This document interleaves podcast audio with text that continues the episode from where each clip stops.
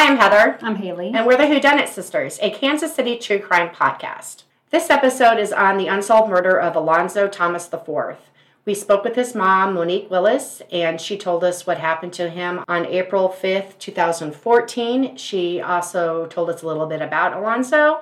And so here's the interview. Thanks for watching. Thanks. Hello, I'm Monique Willis, mother of Alonzo Thomas IV.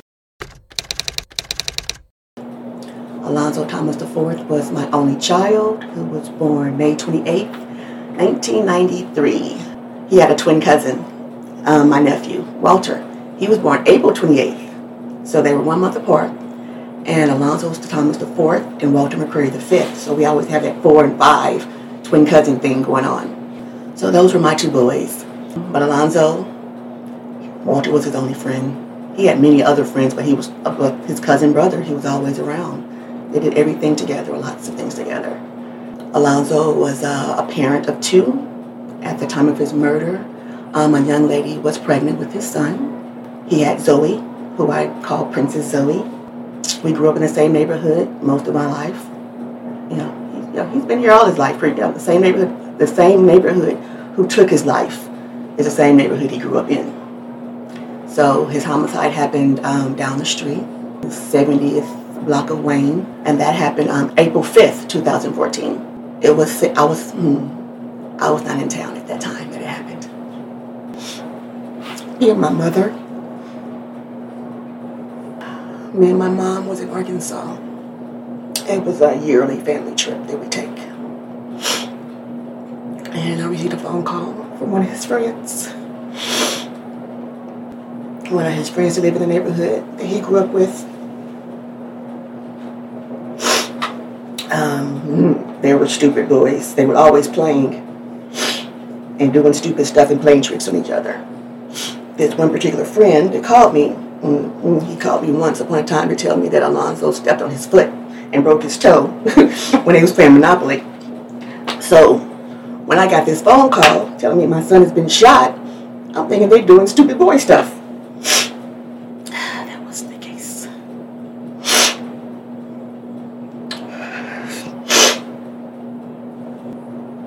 So I wasn't convinced that my son was gone by him telling me that my son was been shot. I thought they was playing. It was maybe a BB gun or just something. Death and murder wasn't part of the plan or in my thought process. And we was also in a bad zone to where we kept getting disconnected. So getting this whole story, I kind of got chopped up in bits and pieces. But um, was actually in Conway, Arkansas, and my mother was in Morrilton, Arkansas. So I packed up my belongings and I just called my mother and told her we gotta go. It's just time to go. I didn't explain anything to her. I just said we had to go. So by the time I got there, it was probably about a 30 minute drive. Before I got behind the wheel, I said a little prayer for my safety because I was not okay. Said, hell, I'm still not okay. it's been nine years. So I picked up my mother. When I got there, someone already called her and told her, so she already knew. Wasn't a whole lot of exchange, wasn't no communication. I pulled up. She had her bags ready. We got in the car. Ah, I hate driving. I dislike driving. I despise being the driver. I wanted to drive. So I got behind the wheel and I drove. Um, my phone kept going off. People kept calling me, texting me, asking me questions. I don't know. I have no idea what's going on. I'm on my way. This was probably about, I think it's homicide happened about noon on the road like at 1 we got back into the city about 8 o'clock that night um, when I pulled up. I had one of my cousin boys was sitting here waiting for me, parked in the driveway waiting for me. Wasn't expecting that. Um, there was a lot of people in the neighborhood that was down the street. So it actually happened literally one block down the street. So when I got out the car, I immediately just started walking down the street. I don't, it was 8 o'clock at night. It was dark. I don't know these people. There's a murder in the streets. I was walking down the street. So I seen some of his friends and we just had a little conversation and I came back home and tried to make sense of all this and have some understanding. Within the process, I actually didn't know anything. Calling, when you watch TV and they're like, come to the board to view the body, that's not always real life. So that didn't happen for me. So to know that's my son, how do I know? How do you know? Prove to me this is my child that you're telling me that's been gone. Um, so after I had a couple conversations, didn't talk to any detective, didn't talk to any police, had no one of that caliber contacted me. Ever. Um, they contacted me. Let's see. It was. It was about a week, maybe. Maybe. His homicide happened on a Saturday. I had to. I couldn't see him. I had to contact the funeral home to contact the morgue so I can see my son. How am I supposed to start planning a funeral? I don't know that's my son there yet. It took a week for the police to notify you of your son's. I had death. to reach out to them. The way um, one organization came to my doorstep, probably about a day or so after it happened. Mm-hmm. That organization gave me to another person, to the crime, crimes victims and comp, crimes victims compensation for KCPD. So that happened probably Monday, Tuesday. And she, the one who told me who my detective was. So I reached out to them for them to have a conversation with me. And they had Alonzo's phone because the story went that he was down the street with some friends, had some phone conversations. Um, it, it appeared that he ma- he knew them because he was like, "No, I'm not here. I'm down here." I don't know who knows this conversation, who who heard this conversation, but this is the conversation that I heard. I'm like, so if y'all know all this, how come y'all can't tell me who murdered my son? If y'all know who who was talking to, if y'all know if he was here, don't be here. Come down the street a little further. This is where he's at. This is where I'm at because uh, this is actually Alonzo talking to these people. So he met up these people down the street at a friend's house. We don't know if there was an argument or if there was a conversation. We don't know if he was inside the truck or outside the truck. They did say it was white. Um, it was rust on the rim, left rim wheel or something. They said it was two people. They said somebody had locks. They said somebody jumped out the car and ran. There's different variations of what exactly happened. But what I do know is that he was shot in the back of his side on his way to returning inside the home. And they said that he knocked to return to the door let, so they can let, let him in. And he collapsed in front of the door. He had on some flip flops, some slides. He came out those slides. Um, it was a Saturday day, night Saturday, where there was people outside. There was kids playing. There was different neighbors that were said to be outside. So someone knows and someone saw. And there was people, a couple people inside the home. So it's his friends. So I don't know what they know of what they saw, but as far as I know, no one has spoken up about it. Have they been questioned by police? I do know that some of them has have been questioned. Now, did they fully cooperate to the extent of cooperation? I don't know. I know there has been some conversations. So if I understand this right, he lived here. Yes, He was on his phone, he wasn't here. He was down the street. and so he was down the street. He was on his phone. Someone wanted to talk to him. He's like, "I'm, I'm here." Right, And they knew what that meant. right. Because from my understanding, he was like outside, like you know, come down the street a little Right. bit further. So they knew where to go, Mm-hmm. and they went there. Mm-hmm. And there were people that he knew in that house, Mm-hmm. and then of course there were people outside. And Yes. he went out. whether he got in or there was a talk. Right. Turned to go back, shot from behind, and then okay, and they had and the police had his phone, Yes. and, and so they know who he said I'm over here. I realized they had his phone when I actually met with the detectives in my home in the living room. They could not get into his phone. His phone was locked. So you want to call me? You want to ask no questions? You just gonna sit there and just nothing? But they can they cannot contact the AT and T, Sprint, Verizon. But at that time, I had my niece was here, and one of his friends was here. Neither one of them knew the lock, how to unlock it. Okay. But the friend knew the other friend.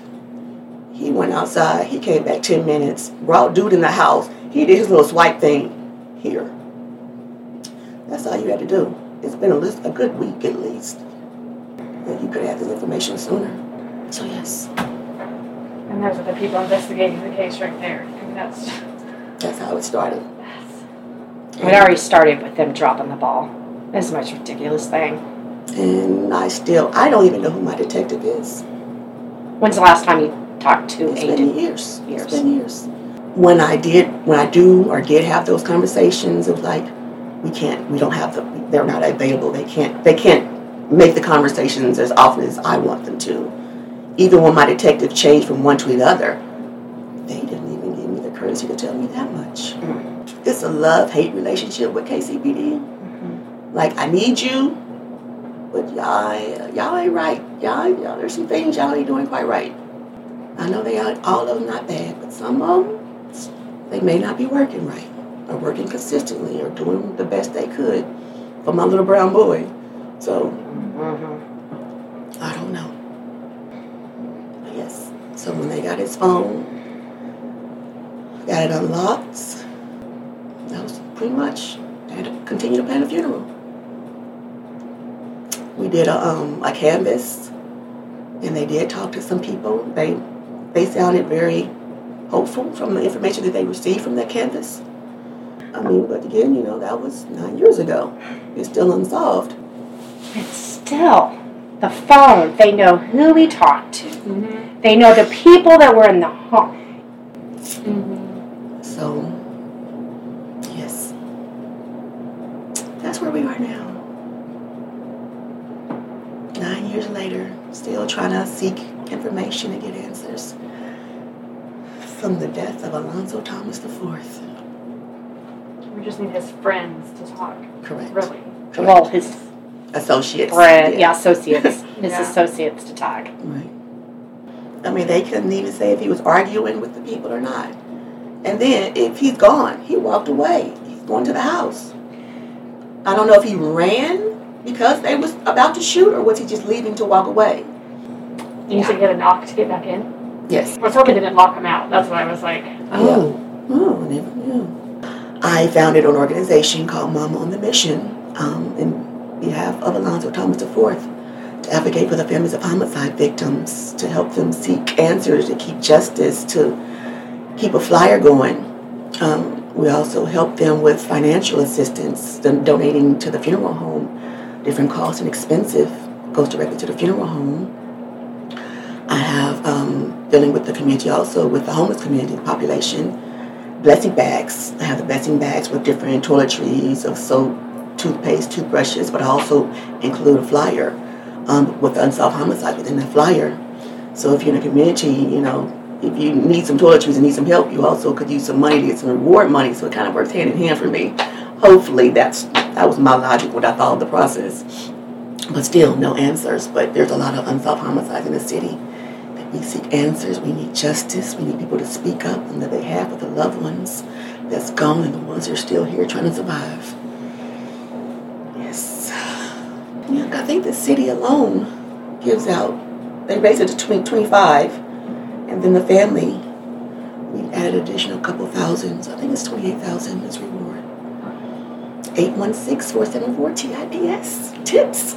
So on my way here after the interview, I know you were upset I was. because of the way, um, again, KCPD is handling the case, so the way they treated her, how they didn't even come to let her know what happened to her son. It took a week for um, Monique to even speak with the detectives, and then she had to reach out to them.